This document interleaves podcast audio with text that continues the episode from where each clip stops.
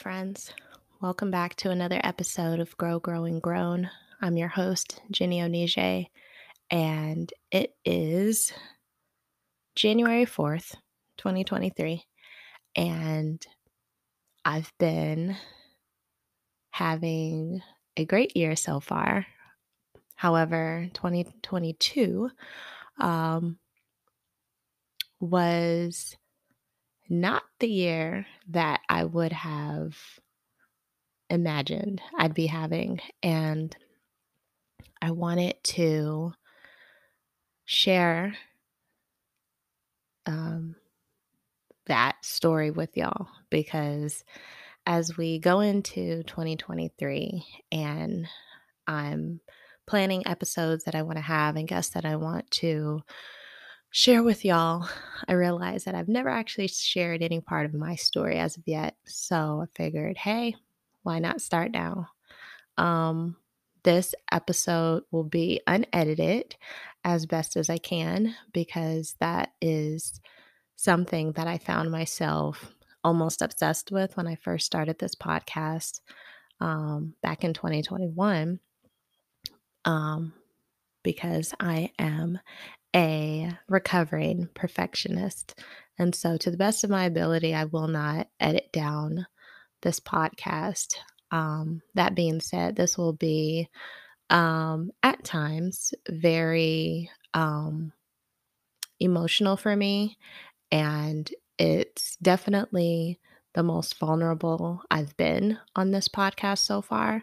Um, and I say all that to say that initially, when I created the concept of this podcast, I wanted it to be a safe place for people to come who maybe were in a challenging spot or were going through a challenging phase of their life and needed um, some encouragement. But I also wanted it to be a place that people could share their overcoming stories with others.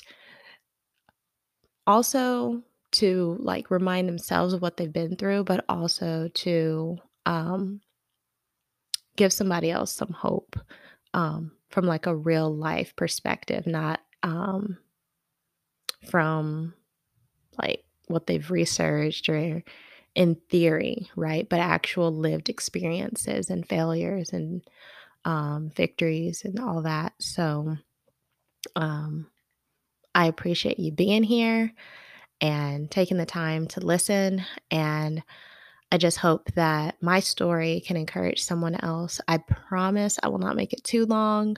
However, I will um, be diligent in going from January to December of twenty twenty-two.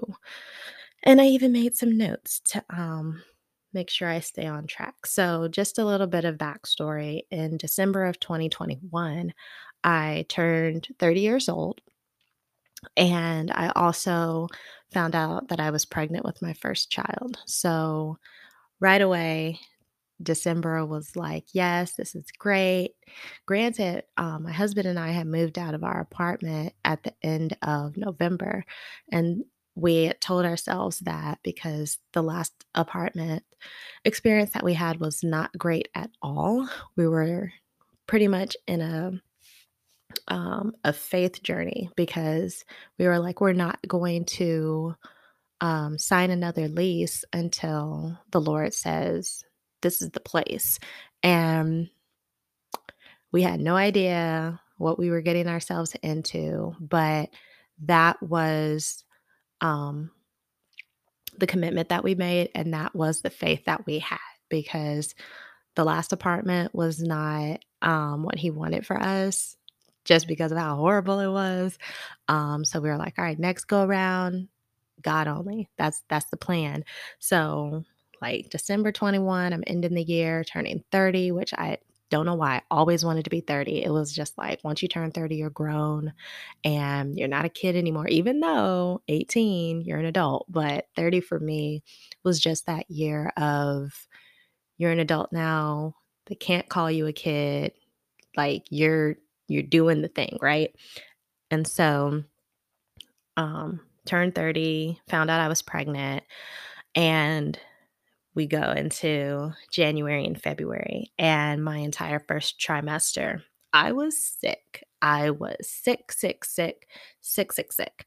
Um, the from the time I found out I was pregnant in December through my birthday and even Christmas Eve, I had a little bit of morning sickness, but I, overall I was doing pretty good, right? I, you know, have a little bit of energy during the day, and then toward the end of the day, Um, if I was still awake doing stuff, my body would just kind of be like, oh, you're kind of pushing it. And so I would either get some food and then go to bed, or I would just kind of, you know, relax a little bit, eat some food, and then just let my body come back down to a state of relaxation.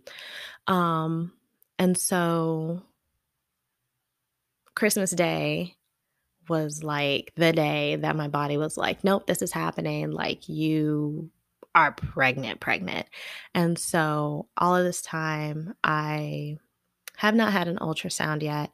And so um, as excited as I am, I'm still extremely anxious because um, when my husband and I were dating, we actually had an ectopic pregnancy.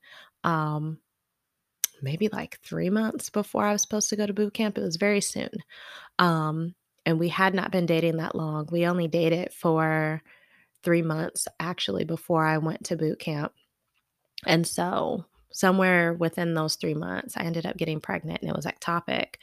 And if you know anything about ectopic pregnancies, you know that um, they're not viable most of the time. And so what happened was, uh, the pregnancy was basically in my fallopian tube, and that's not where babies are supposed to be. And so if the baby were to keep growing, it would eventually rupture the fallopian tube, and I'd have internal bleeding, probably die. And so I had the surgery to have the ectopic um, pregnancy removed, and went to boot camp. Everything was fine.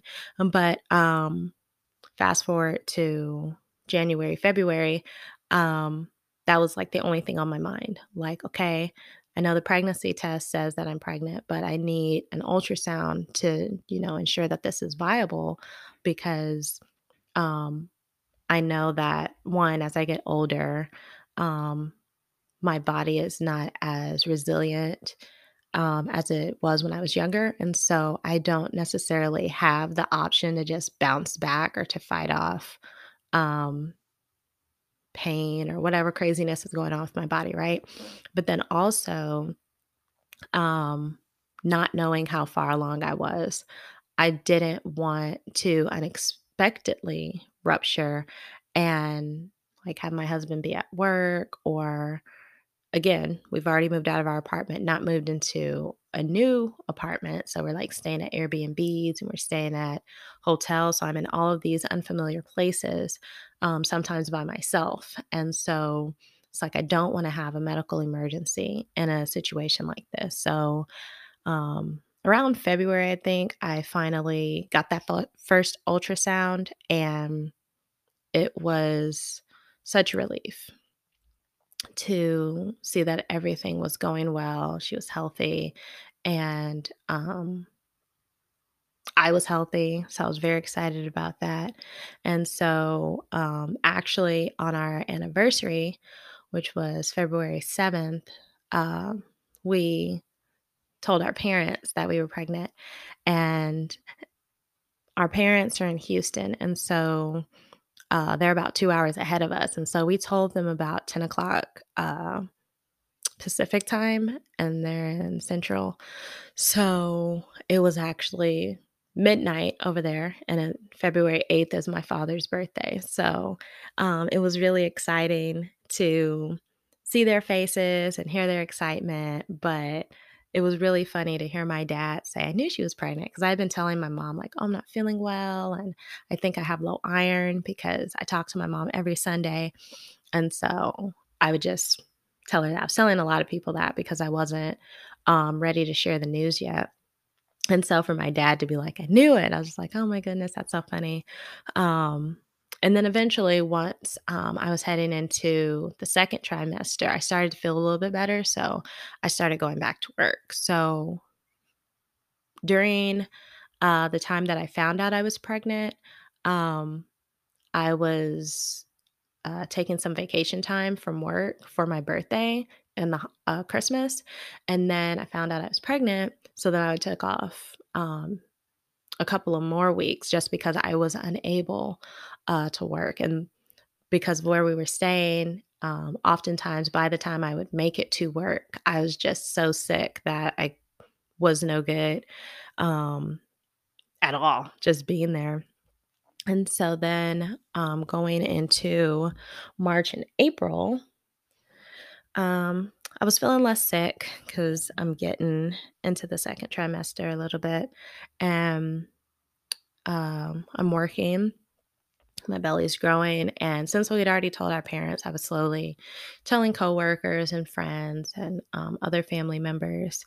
And um, I want to say it was early April.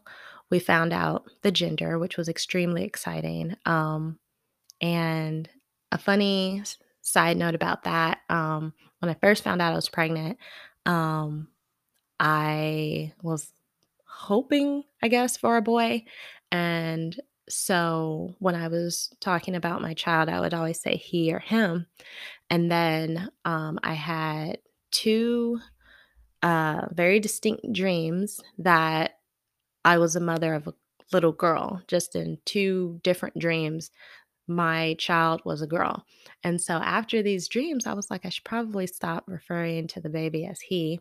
Um, and so I just started going with they.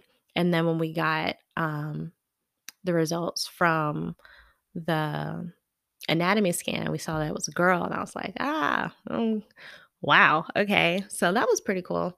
But um, yeah, that found out.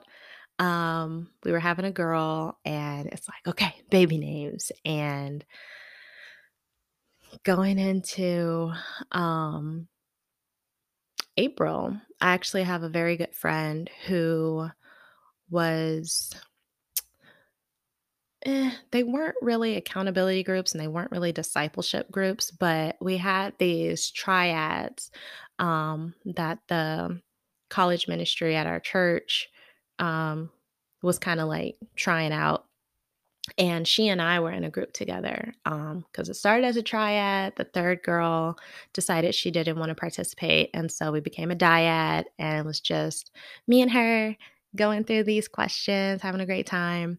And um, I met her for coffee one day and was just kind of talking to her about um, just what was going on, where we were staying, everything. And she invited us to come stay with her and her husband um, for a couple of months until we could find a place, which was huge, huge, huge blessing. It was probably like a mile from our church, which is where I was working at the time. And um, it wasn't too far for my husband to go to work either. And so extremely grateful for her and her husband's generosity. And it was great for me too, because now I have someone that I can talk to um, during the day or just in the morning to kind of remind me like, hey, I'm not alone. I'm okay. I'm living with someone who cares for me. And if something were to happen, I'm not going to be by myself. And um, it gave me a sense of uh, safety, because um, I didn't feel so homeless, for lack of a better word. I didn't feel so um, just out there as a vagabond. But um, in April, um, my husband and I um, started having some very serious marriage trials. And I personally wasn't even sure that we were going to stay together, because for a time we were separated, and it was tough. it was very, very tough because um, just a lot of things started to come out that I was not prepared to deal with. I was not prepared to process. And being as pregnant as I was, I wasn't willing to deal with the stress um, for the sake of my and my baby's health, because I know that um, there are women who do crazy, crazy physical things while they're pregnant, and them and the baby perfectly healthy. But there's also women who have high amounts of stress and the babies don't make it. And again, having the fear from my uh, first pregnancy, I didn't want to risk um, the stress hurting my baby. And so I just pushed everything down and was like, nope, I'm not um, going to deal with this right now. Even though it was like right in my face and there was nothing else to do or to think about. Um, but I would say it probably all came to a head on Easter, because um, when I went to boot camp back in twenty fifteen or twenty sixteen, twenty sixteen, um, Easter was the first holiday um, that I spent pretty much spent away from my family. Up until boot camp, I had never been away from my family for longer than a weekend. Um, and I was with people that I knew during that time um, because I was at like a conference or something. But this was the first time that I was by myself and I knew no one, and I didn't know what to expect or what was going to happen after boot camp even. Like, I knew I was going to get ten days of boot leave, but after that, I had no idea. So Easter was my first holiday away from family. And then when I deployed, Easter was the first holiday that um, I celebrated while in country. And so for this Easter to have been so heart-wrenchingly lonely, I'm in California.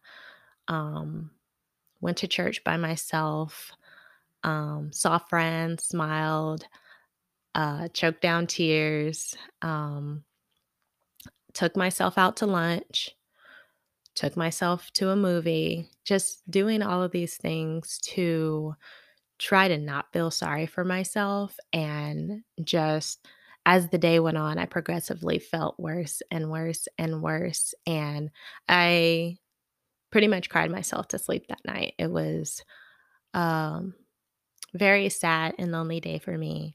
Um, but it's very interesting because um, as a Christian, I believe that Easter is a day that represents hope. And even though the night before and the day before was extremely dark, like there's a resurrection that comes from that. And literally that next day, um, my husband and I had a conversation, and he was repentant and apologetic and ready and willing to um, change and uh, try to save our marriage, which was um, huge for me because, again, super, super dark day for me. And just having that happen the day after was just um, too perfect, if you will. It was like I was having my own uh, resurrection.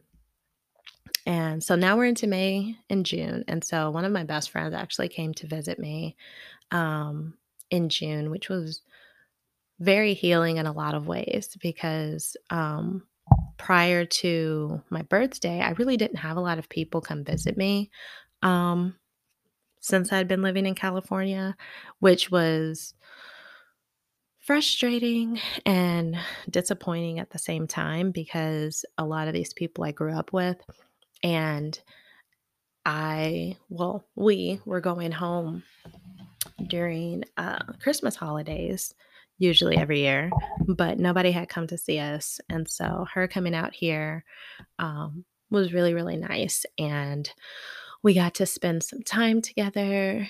And um, me being who I am, it's like, you know, I wanted to take her to do and see everything and eat everything. And um, she didn't have an agenda, which was nice. And so I was able to kind of like plan a couple things for us to do, but we did go to the San Diego Zoo for the first time um, together, which was a lot of fun.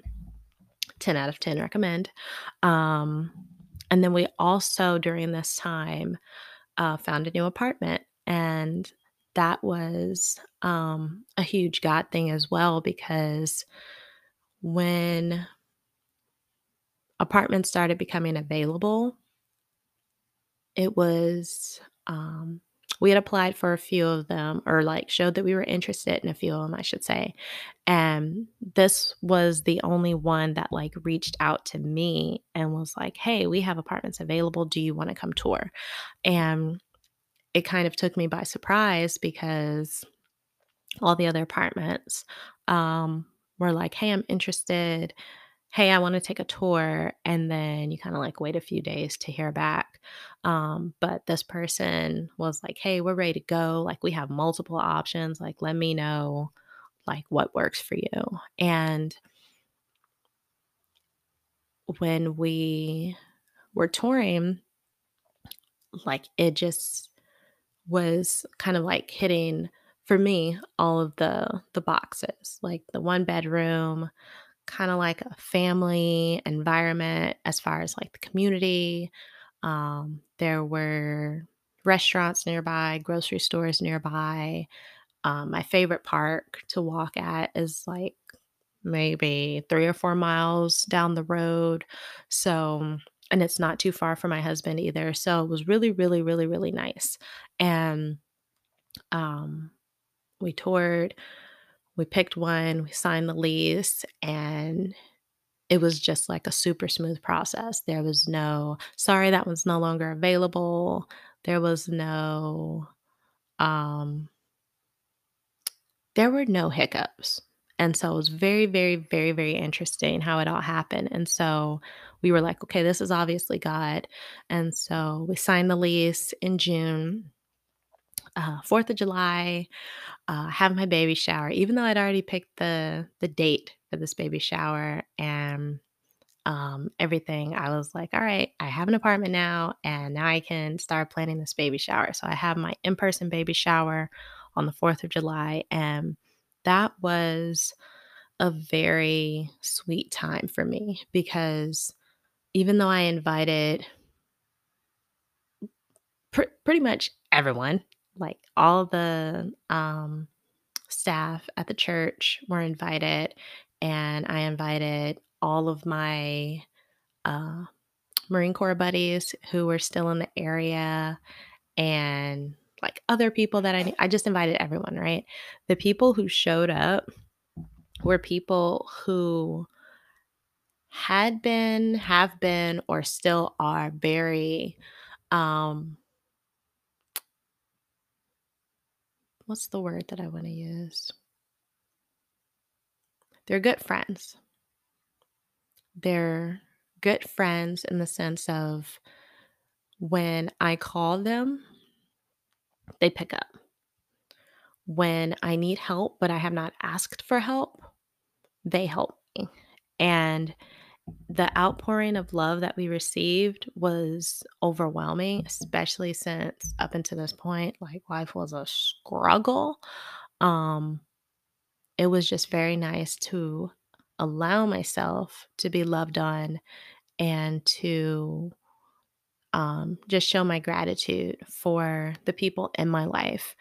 Um, and then I want to say like two weeks later, we had our virtual baby shower, and it was the same thing. A lot of family um, in Houston and in Virginia came on, and then some other uh, military friends who aren't in California anymore hopped on. And again, people that I love and care for, who also love and care for me. Um, it was just great.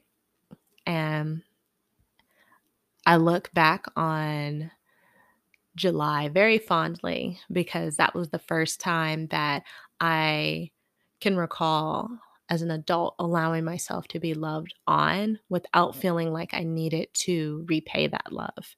And so um, that was really, really sweet for me, because um, at the end of July, that was my husband's birthday.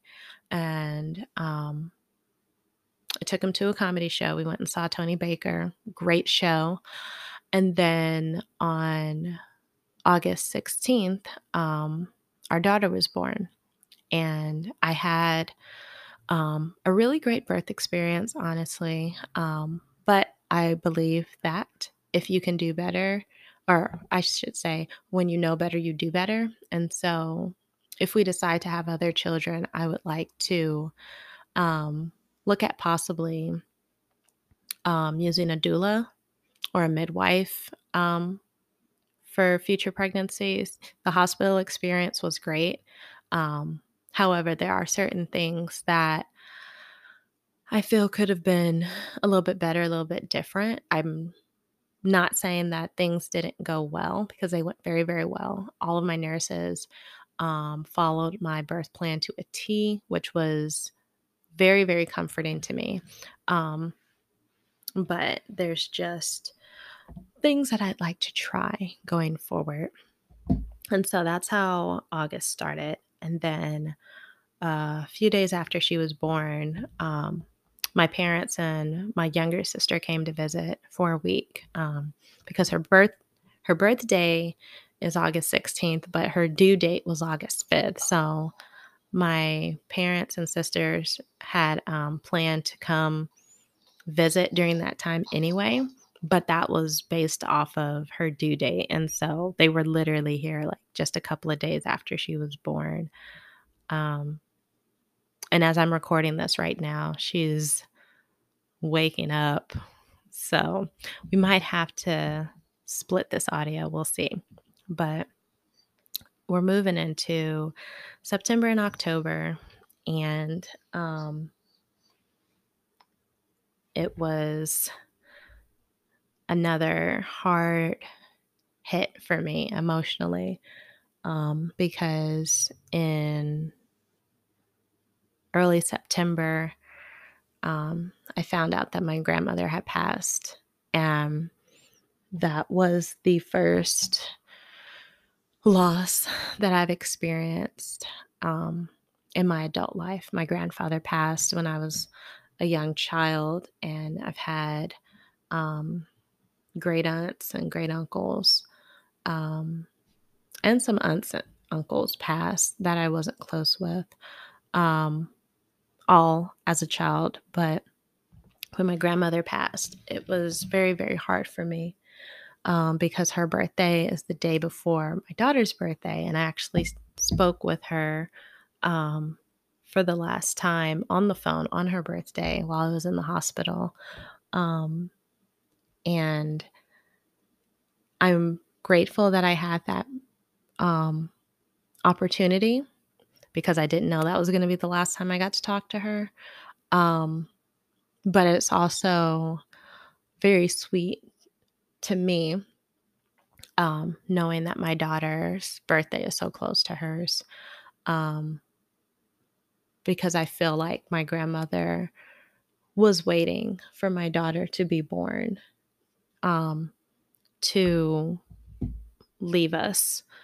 And, um, I'm grateful that she waited, but it was still very hard, um, process for me, because grief isn't easy, no matter if it's expected or unexpected.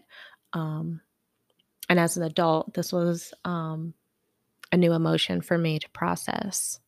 So thankfully, my husband was still on paternity leave during this time. So he was actually able to fly with me um, and our daughter to Houston for the funeral. And um, my daughter was three weeks old when my grandmother passed, and um, she was five weeks old when we um, had the funeral in Houston. And although it was nice to see family and friends, um, that was not uh, the circumstances that I was hoping to see these people under. And so it was very bittersweet, this trip. Um, and it was also um, a bit of a financial hit for us as well, because it's like we just had a baby and we're, you know, waiting for this impending hospital bill from uh, the labor and delivery. And, you know, three weeks later, we're buying uh, three plane tickets to Houston. Um, so, yeah, it was a lot.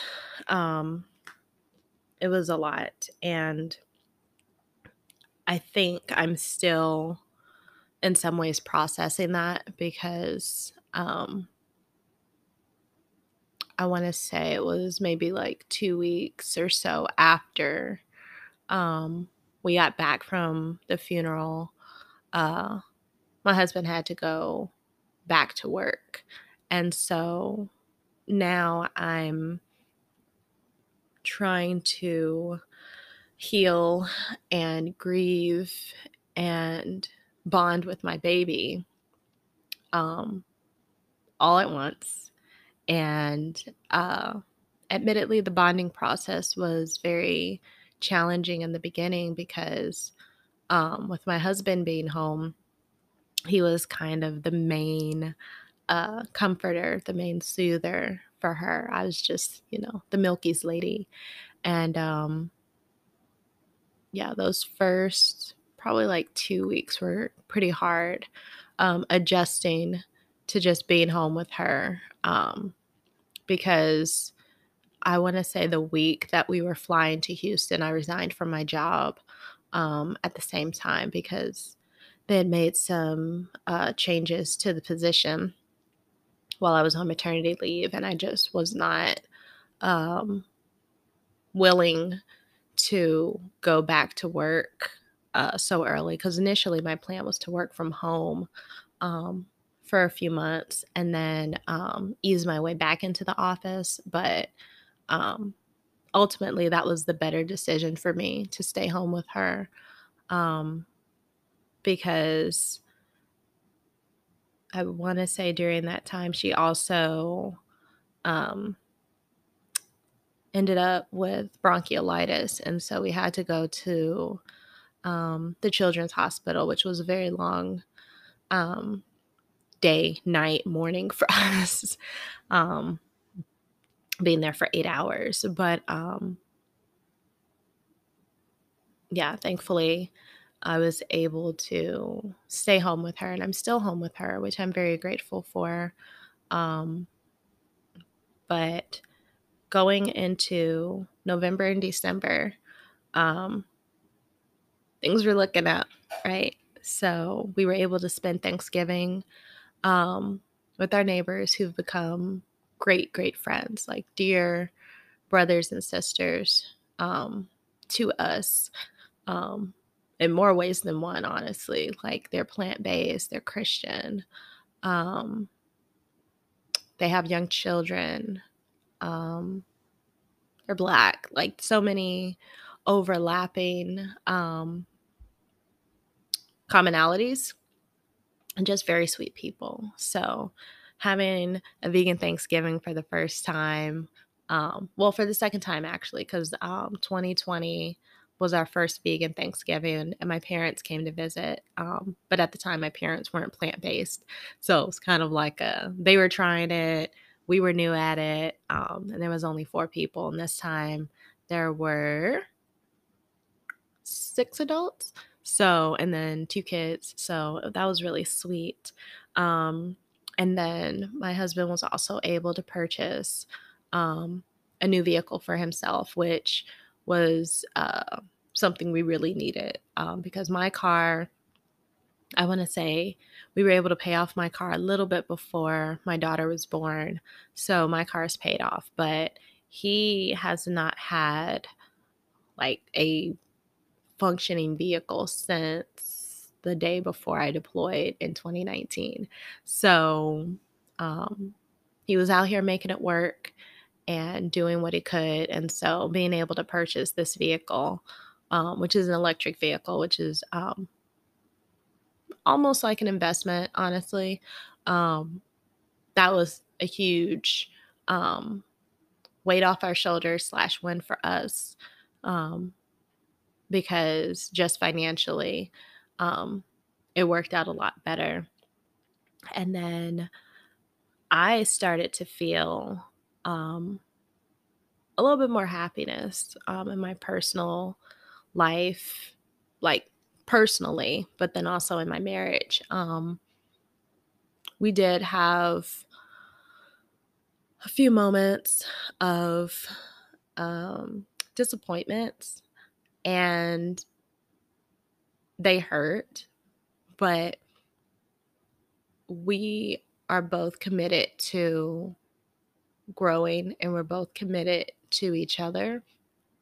And so it made those disappointments just a little bit um, easier to deal with. Um, they weren't easy, but easier for sure.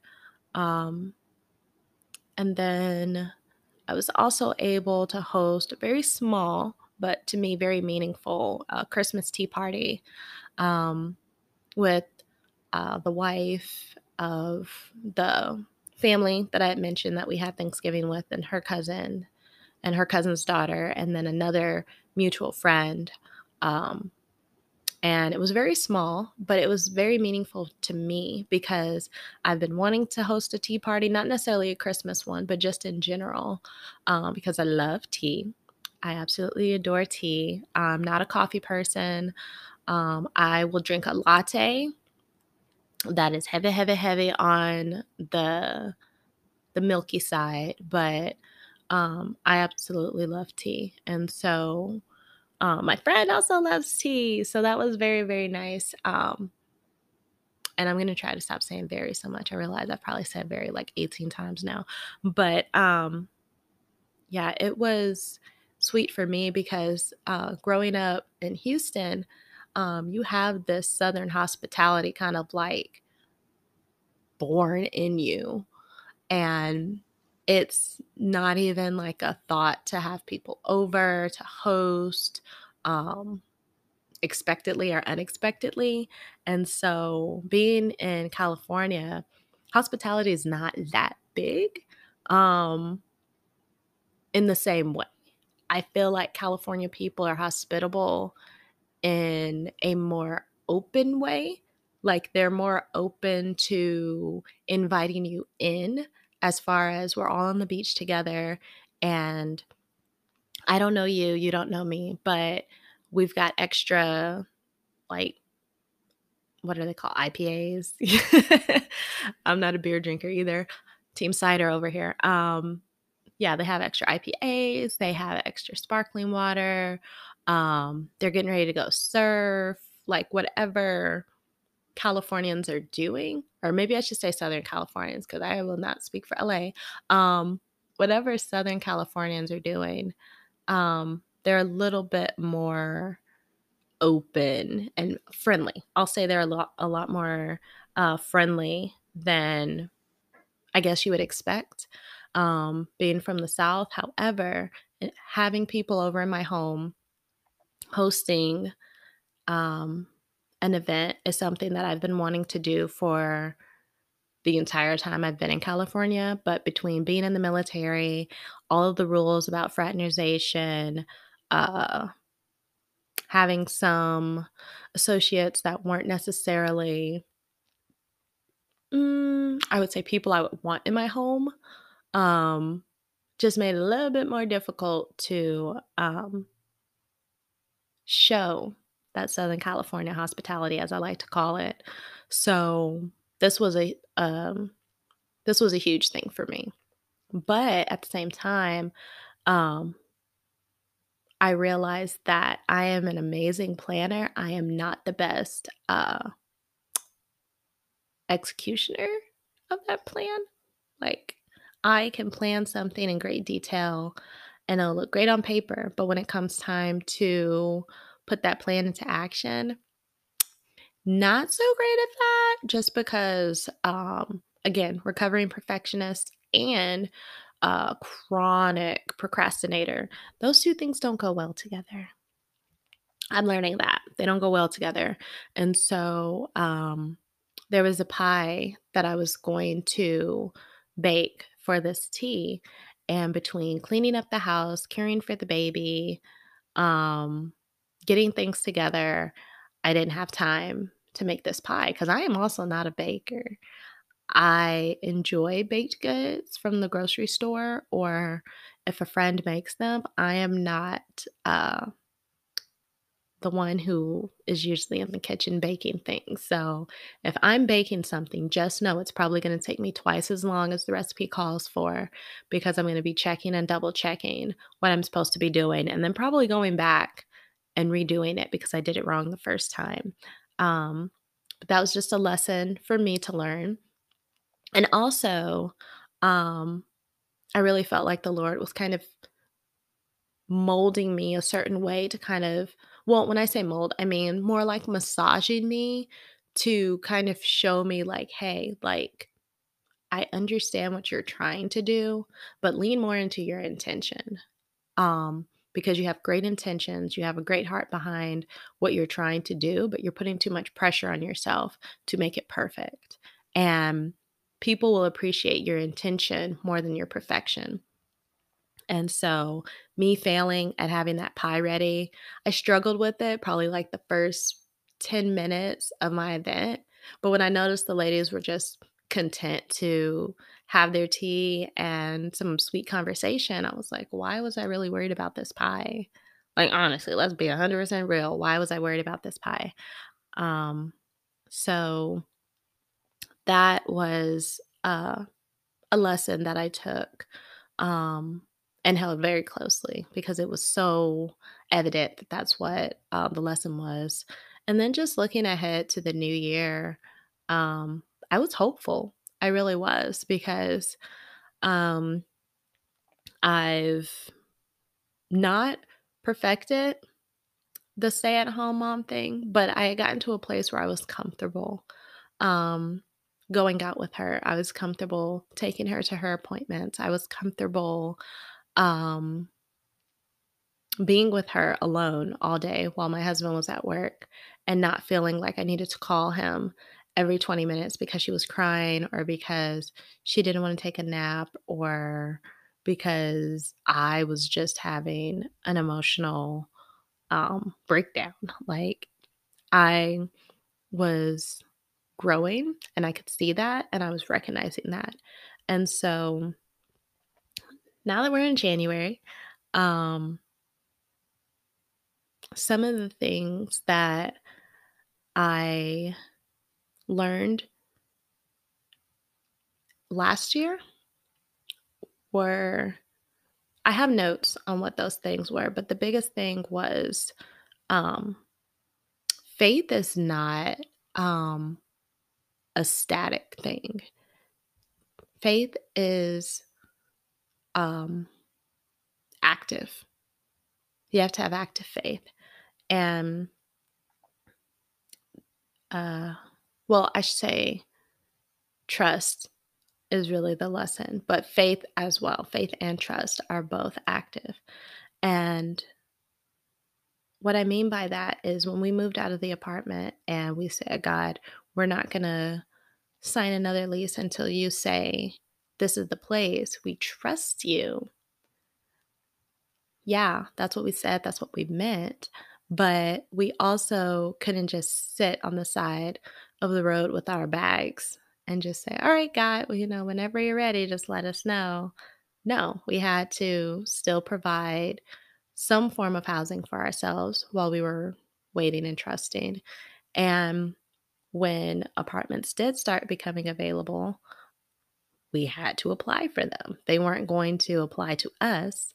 And so even though we were trusting God, there were still things that we had to do um, on our end to pretty much hold up our end of the deal of that trust. And so that was a very huge lesson. My dad and I had a conversation about it when they came to visit, because I was telling him, like, I never knew that trust was so active. Like, there were so many steps, so many steps, so many steps along the way, because we applied. Y'all, we applied to several places. I remember it was like the, not the day after Christmas. Maybe it was the day after Christmas last year, but we applied because there were places that were saying like, oh yeah, we'll have places available um, in two weeks, or we'll have apartments available in two weeks. We'll have apartments available in March. We'll have apartments available in February. And we're literally applying to these places day of. We're going and we're, we're touring places day of, and we're getting rejected back to back. We're getting, oh, somebody literally applied overnight. Like all of these things that were like completely out of our control. There was like, no, oh, well, your credit's not good enough, or um, we couldn't afford the deposit. It was literally just, hey, somebody beat you to it. And it's like, okay, if we told God that we're going to trust him completely and we're going to go when he says go, if he keeps telling us to no and he keeps telling us to stop, like we would be fools to try and keep forcing something that is clearly a no. So that was a lesson. And then another lesson um, that we learned was that, or that I learned, I'll speak for myself, was that people will disappoint you, but God can heal the hurt. And I feel like that was twofold, because there were people um, before I found out that I was pregnant that the Lord was removing from my life, because um, he knew that these would probably be people that I would try to uh, lean on as a new mom, and they were not going to uh, support me. And so to save me from that heartache, he just removed them early, so I wouldn't even have them as someone to lean on. But then also, um, for the sake of our daughter, right? Um, not having people in our lives that would not be beneficial for her to have in her life, he started removing those people as well. And some of these relationships, like they they hurt when they were removed. But over time, trusting the Lord again, having faith that he knows what's best, that hurt started to go away. And he started to bring in other people who were safe people, who were loving people, who were reliable people. And just letting us know that, hey, if you trust me, just like you trusted me before, I got you. Just keep going. And um, that was that was very comforting to me, um, because I am not very I'm I'm weird, all right? I'm not a fan of cutting people off, but I will cut people off in a heartbeat, because I love relationship, I love friendship, but as soon as I feel like you're not a safe person, in the sense of uh, I feel like you're going to gaslight me. I feel like you're using me uh, for your own intentions. I'm done. As much as I would love for this to be a thing, I'm done. And there is no, oh, well, I know I said I was done, but let's try. Mm-mm, I'm done. You need to bring something back to me that says, let's try this again. Otherwise, you can stay over there, I will stay over here, and we can both live our lives happily. I'm one hundred percent okay with that. Um, another key takeaway from last year was that trauma is trauma. Get help. I've been in therapy for a year and some change now, um, consistently. I was doing it in the military, but I don't think it was as beneficial as it could have been. um, for various reasons. But the therapist that I have now, I've been with her since October of twenty-one. And um, yeah, she's helped me with a lot. And I'm very grateful for her. And although I have trauma that looks very different from my husband's trauma, that looks very different from my best friend's trauma, that looks very different from my siblings' trauma, trauma is trauma. And if you're not willing to um, get the help that you need, chances are you're going to just keep um, living life in a cycle. And I was tired of the cyclic living, so I got help. And I'm grateful that I did, because being on the other side, I can, again, see the growth and the healing that's come from that. Um, another thing that I learned was that faith will get you there. And if you're not there yet, just keep walking. And I... I, when I talk or when I listen to someone speak, I usually tend to see things like actual pictures or moving pictures or whatever. And so for me, that last lesson is a culmination of my year. Because I knew that God was going to provide housing for us, whether it was a townhome that we were renting from someone, whether it was an apartment, um, it was going to be something, right? Um, because we weren't going to end up on the street. But that didn't mean we weren't going to be homeless for a little bit longer. Um, But we just kept going. And it was like, look, my faith's going to get me there. And I'm looking around. And I still don't have my own place. So I guess I got to keep going. And uh, like I said, we live about three or four miles away from my favorite park, Lake Miramar. And it's about a... technically four point nine seven nine eight mile trail, um, five miles. And I love walking the full five mile trail because it's just beautiful. It's um, the perimeter of this beautiful lake. There's wildlife, there's vegetation, um, and just being in nature is very, very healing for me. And back in April of twenty twenty-one, my husband and I went out every day, except on Sundays, and we ran the five-mile loop. Neither of us had run uh, five miles consecutively like that at that time. But we just decided, hey, I'm getting out of the military. We want to be healthy together. Let's do this.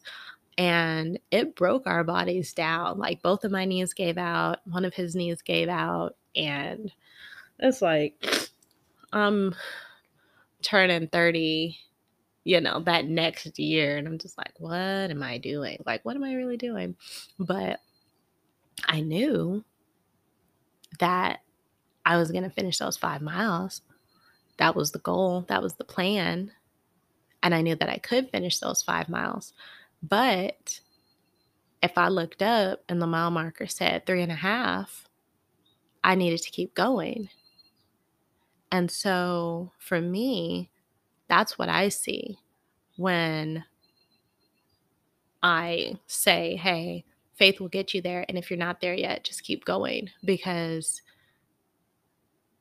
if you truly have faith, and if you truly believe that something is for you, but it's not there yet, keep going. It doesn't matter if it's a relationship, a job, uh, a baby, all of these things were things that at one point I was believing God for. And until I had them, I had to keep going. And if I didn't, then that meant that I didn't believe that God actually had that for me. Because I wanted to be a mom so bad. Like, so bad. But after having that ectopic pregnancy, I was scared.